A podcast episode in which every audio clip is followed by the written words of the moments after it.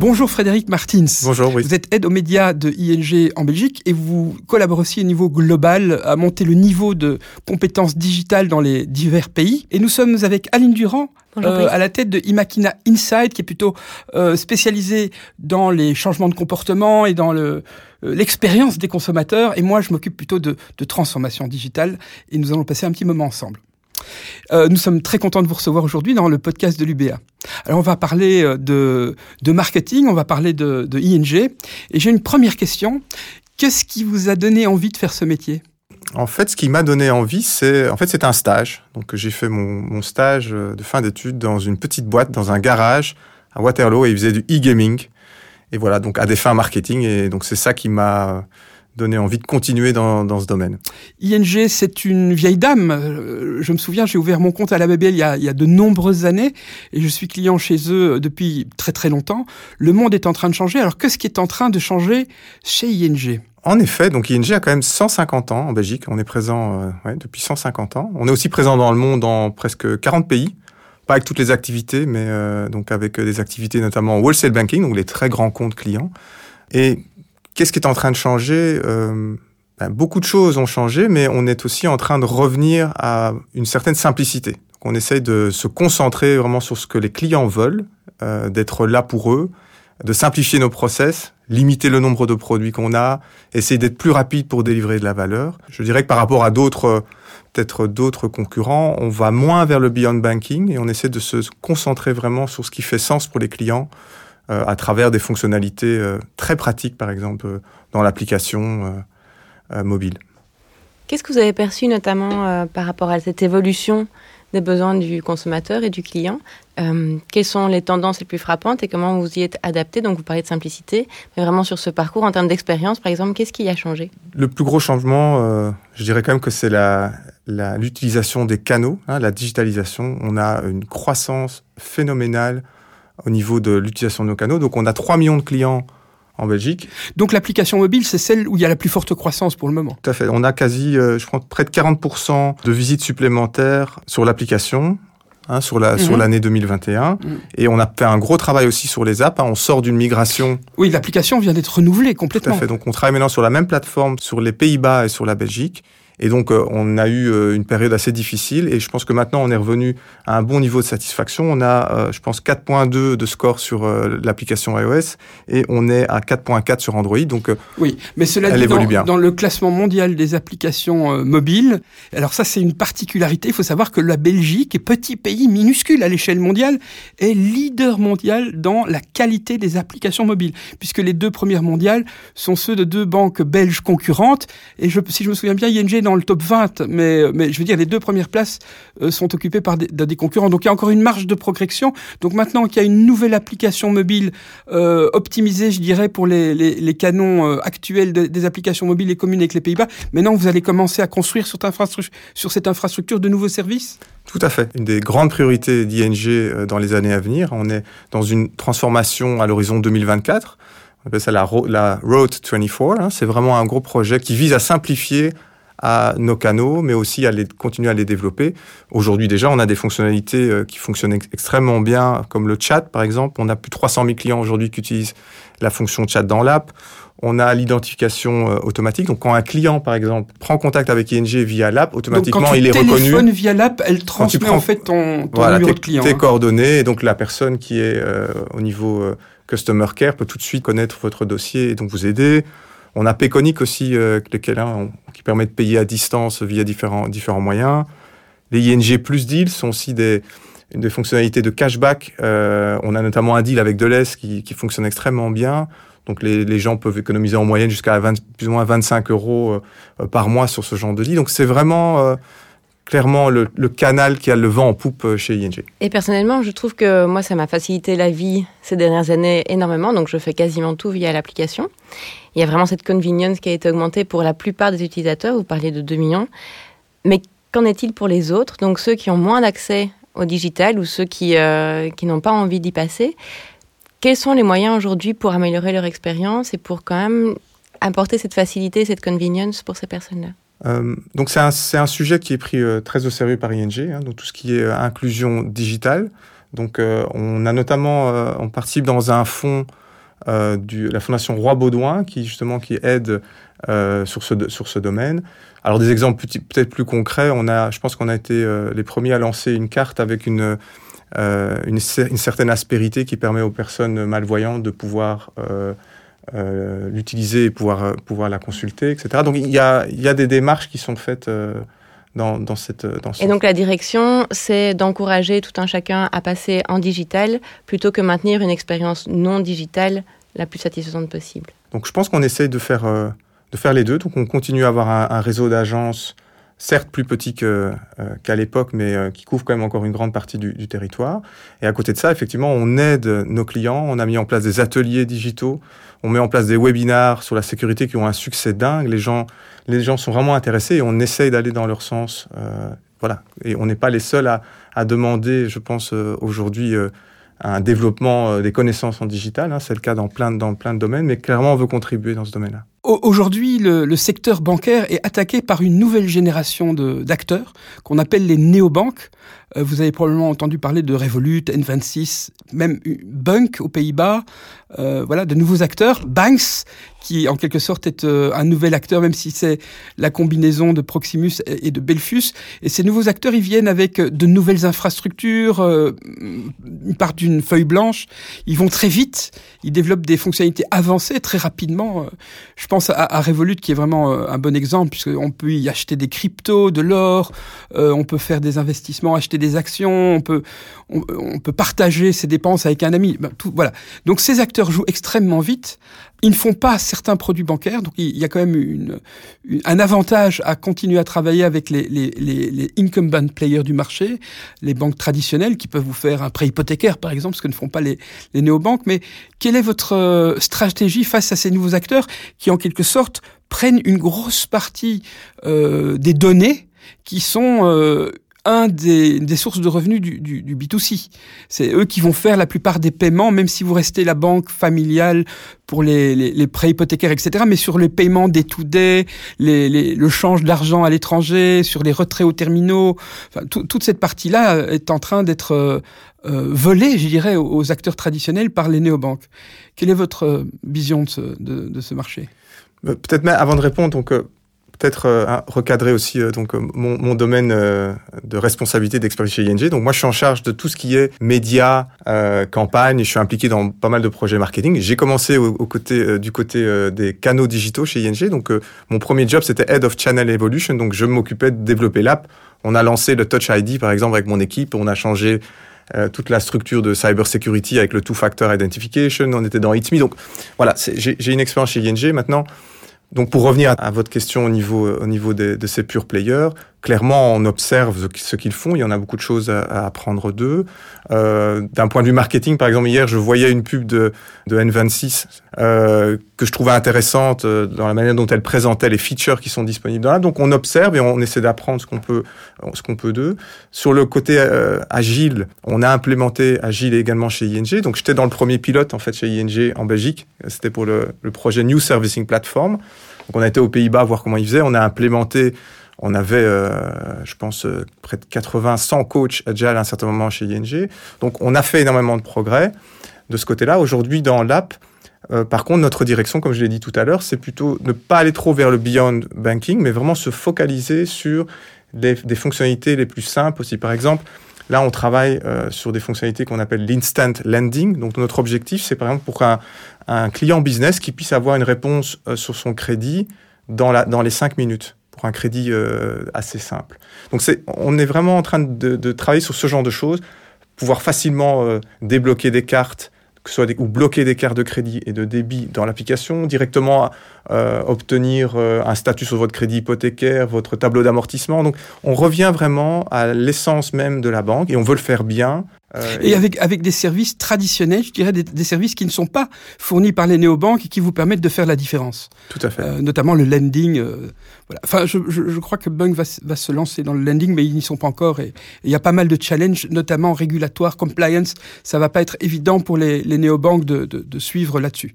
Ça va être difficile. Alors dans le monde média, il y a aussi une révolution pour le moment. C'est le comportement des utilisateurs. Ils ont évolué dans leur façon de consommer les médias.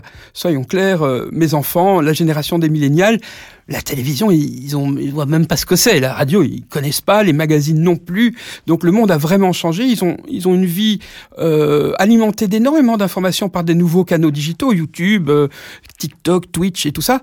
Euh, alors toi, dans ton, dans ta pratique quotidienne, quelles conclusions en tires-tu, notamment au niveau de l'acquisition de nouveaux clients?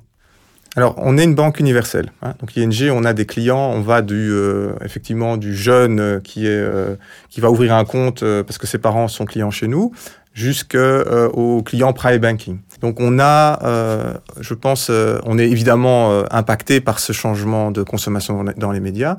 On a aussi une culture de, de test and learn chez ING. Donc, on teste les choses. Donc, on a fait des tests sur Twitch. On a testé TikTok. Euh, on teste un, voilà, dès qu'il y a une nouveauté, on va, on va essayer d'observer avec nos agences médias euh, qu'est-ce qu'on peut y faire et on va, on va le tester. On a des campagnes justement qui visent à, euh, à, convaincre des cibles plus jeunes et clairement, elles sont sur ces plateformes et, et on essaye de, de, leur parler de la bonne manière voilà, en respectant aussi nos, nos propres valeurs euh, donc, comme tu disais tout à l'heure, on est dans un contexte qui est, qui est très réglementé euh, euh, au sein des banques. Donc, mais on suit cette tendance et je dirais qu'aujourd'hui, il y a toujours une place pour les grands médias de masse aussi. On, le voit encore. jouer sur une image, travailler sur un positionnement, ça demande du temps, ça demande une exposition média et de la répétition. Et la télé fait encore un, un très très bon, très bon, très bon job dans, dans ce domaine. Après, euh, il est clair que sur certaines campagnes, euh, on va aller euh, full speed en digital avec des couches de performance. Donc voilà, on, essaie de tester et d'utiliser les médias ce, pourquoi ils sont bons en fonction des différentes campagnes que nous avons chez Et aussi, le digital permet de nouvelles techniques d'acquisition parce qu'il faut plus euh, faire venir les gens dans l'agence pour ouvrir un compte, etc. Donc il y a une forme d'instantanéité entre le moment où tu regardes euh, une vidéo sur TikTok et le moment où tu vas ouvrir un compte. C'est une, grande tendance chez nous aussi. Donc on a mis en place un nouveau département qui s'appelle euh, Digital Sales. Et donc on a des équipes aujourd'hui dont l'objectif c'est clairement d'augmenter l'expérience, d'améliorer l'expérience utilisateur sur les canaux digitaux et de petit à petit de convaincre aussi donc des clients de devenir client chez ING via les canaux digitaux. On a des équipes entièrement dédiées à ça aujourd'hui, ce qui n'était pas toujours le cas à l'époque. On avait déjà évidemment des équipes digitales, mais aujourd'hui, ils ont vraiment un focus sur le sales. C'est par exemple, nous, la, communication et les médias, on collabore étroitement avec eux euh, pour mettre en place les, les, plans de campagne et notamment les campagnes d'acquisition, comme tu le disais. Et en termes de contenu, j'imagine que ce retour à plus de simplicité et un message peut-être plus direct, voire... Euh euh, transparent, ça doit aussi aider à, attirer les générations nouvelles. On, est en pleine, euh, on va dire, euh, transformation. Donc ce plan de transformation qui vise à une simplicité, on va le traduire avec nos, positionnements. Donc c'est des choses qui sont en cours. On avait un positionnement assez clair que peut-être vous aviez vu qui était Do Your Thing hein, chez ING. Hein. Donc on, on, a vraiment on vise un certain public et on essaie de les aider et, trouver les choses qui les font bouger. On a toujours été dans ce côté un petit peu plus daring, euh, je pense, qui plaît aux jeunes. Et c'est vrai que euh, ce retour à la simplicité, oui, sans doute que ça s'insère aussi dans une, on va dire, une peut-être un sentiment plus, plus général que les gens ont aujourd'hui à revenir à des choses plus simples, venir vers le local. Voilà, dans, je parlais des deals que nous proposons, hein, les cashbacks. Eh bien, on est euh, en partenariat avec euh, Belconso, par exemple. Euh, Xandres sont des marques belges, donc on revient aussi parfois à des produits plus locaux. Et peut-être pour enchaîner, j'avais aussi envie de vous poser la question, donc par rapport vraiment à votre fonction de Head of Media, quels sont pour vous les plus gros challenges dans les deux à trois années à venir quand vous observez euh, ben, toutes les données par rapport euh, à vos clients ou à ceux à acquérir Qu'est-ce qui va être pour vous le, nerf de la guerre? Donc comme je disais, pour moi, le marketing, c'est trouver l'équilibre entre euh, la valeur qu'on va délivrer à nos clients pour l'entreprise et pour la société. Donc ça, c'est le challenge global. Après, à côté de ça, il y a d'autres challenges comme euh, un certain, certains challenges technologiques. Et dans le domaine, effectivement, des médias, on a quand même quelque chose d'assez lourd qui, euh, qui est en train d'arriver. C'est la disparition des, euh, des cookies tiers, qui était prévu pour 2022. En tout cas, finalement, en 2023... Merci Google de l'avoir reporté Report... un petit peu. Voilà, il nous laisse un peu de temps. Maintenant, c'est déjà le cas sur Safari, Firefox, etc. Absolument. Donc, c'est vraiment un gros changement chez nous, et ce qui fait qu'aujourd'hui, eh bien, la chaîne de mesure est un peu cassée. Là où il y a quelques années, on était capable de mesurer des impressions au clic, aux conversions jusqu'au digital sales, Aujourd'hui, il faut être honnête, on se retrouve presque dans un domaine offline par moment où on, est, on fait un peu du blind advertising. Et donc, on doit, trouver on doit trouver des parades. Les parades, c'est d'utiliser mieux nos first party data. On en a énormément dans les banques, on a une relation de confiance. Par contre, on a un contexte extrêmement régulé. Donc, un challenge qu'on a, en plus de la techno, c'est le challenge de la, euh, d'être compliant et de respecter la réglementation. Le GDPR, chez nous, c'est un impact sur, les, euh, sur le cookie consent. C'est gravissime. Je veux dire, j'ai 40% d'acceptation de, mon cookie euh, marketing. Ça veut dire que je ne, je ne peux comptabiliser des conversions ou faire du retargeting que pour 40% du trafic que, que j'absorbe sur, sur, sur, notre site Internet. Alors on a mis en place euh, toute une stratégie en interne, on appelle ça le cookie-less track euh, que j'ai initié chez ING. D'abord faire connaître le problème, essayer d'identifier les, impacts et puis tester des solutions. On est dans cette phase-là. On est en train d'implémenter par exemple un, un, nouvel outil qui s'appelle un RT CDP, donc un Real-Time Customer Data Platform, euh, qui va nous permettre justement d'utiliser des données non third-party cookies, des données, euh, des ID, et qui vont nous permettre de nouveau de pouvoir, par exemple, identifier un client d'un non-client quand on fait de la publicité sur un site, ce qui semble simple, mais aujourd'hui, dans, dans le contexte techno est et, je dirais, euh, légal, est extrêmement compliqué euh, pour une banque. Alors, vous avez aussi la possibilité d'utiliser les techniques de marketing automation parce que vous connaissez vos clients, vous avez le droit de communiquer avec eux. Euh, vous pouvez exploiter euh, vos données de, first party et euh, les relancer euh, avec la marketing automation. Qu'est-ce que vous êtes en train de mettre en place là-dessus? Exactement. Hein. C'est une conséquence du, on va dire aussi du cookie-less.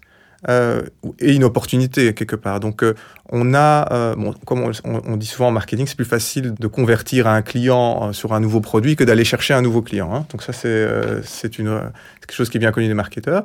Maintenant, techniquement, je pense qu'il y avait dans les dernières années, il y avait un déséquilibre entre les efforts qui étaient mis sur, par exemple, du bilo, du bilo de l'âme ou sur des canaux internes et les efforts qui sont mis parfois en paid média sur les canaux externes.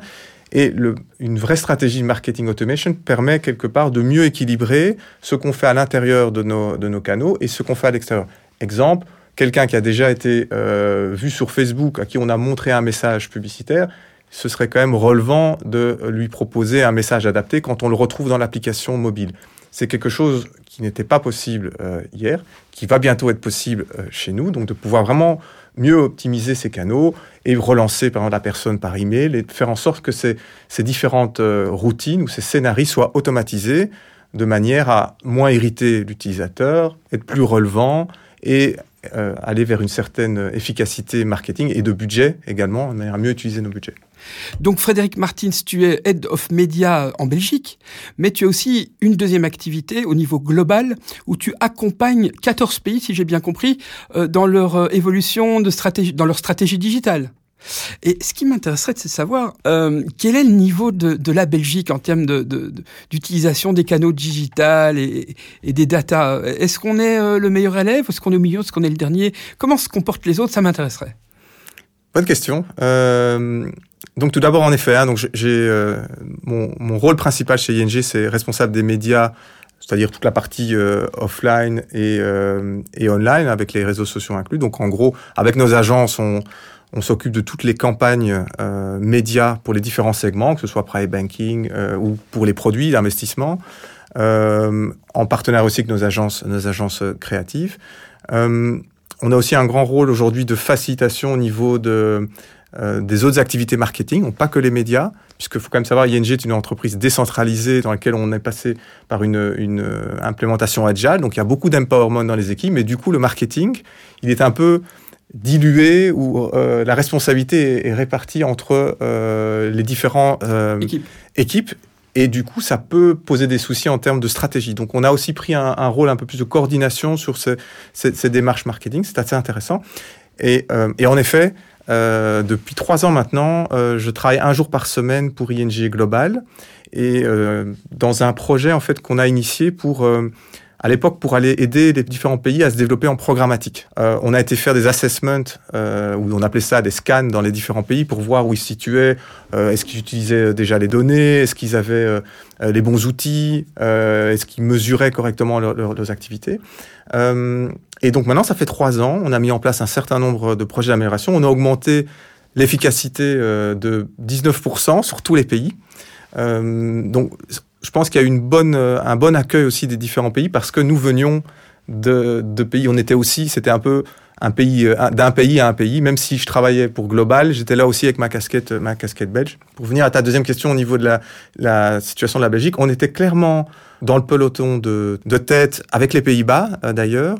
Euh, maintenant, pour être honnête, depuis euh, l'impact du GDPR euh, et avec euh, une diminution de nos, de nos opt-in, par exemple, pour, euh, pour les activités marketing, donc on a un petit peu, on est un petit peu baissé en, en, termes de maturité les deux dernières années, mais grâce à, je pense, la, le projet qu'on est en train de mettre en place au niveau RTCDP, euh, et au niveau marketing automation, je pense qu'on va, on va remonter euh, dans le peloton de tête, euh, ou peloton de tête, euh, dans les mois à venir. Et quelque part, pour aller pour revenir à la bonne question, euh, comment en tant que personne, j'essaye de, hein, d'insuffler de, du changement chez ING. Moi, je suis un, je crois beaucoup à la à l'intelligence collective. Donc, euh, je pense que ça vaut la peine d'aller voir ce qui se passe ailleurs, que ce soit dans, dans des marchés, mais aussi dans des associations. Donc, je suis très actif dans les différentes associations. J'ai relancé l'IAB euh, euh, autour du cookie-less euh, en janvier. Euh, je suis dans un dans l'ABAM également, à la BMMA, aussi à l'UBA. J'étais actif dans la MarkTech communauté parce que je crois vraiment à voilà au pouvoir de du, du groupe quand on a des problèmes techniques euh, assez complexes. Le cookie-less, c'est pas évident quand même pour dérouler une stratégie qui permet d'être euh, complètement, euh, on va dire, cookie-less proof. Euh, donc c'était un bon sujet pour, pour faire appel justement à, à de l'aide d'autres communautés ou d'autres pays. Eh ben, Frédéric, je suis enchanté de ce moment que nous avons passé ensemble. C'était passionnant, euh, vraiment, parce que tu as un point de vue euh, original et il y a peu de gens qui ont cette, euh, cette expertise-là. Donc c'est vraiment un, un, un, sujet très intéressant. Je te remercie d'avoir euh, donné toutes ces informations à, à, partager avec les auditeurs de ce podcast. Aline, merci comme toujours. Et on se retrouve pour un prochain podcast ensemble.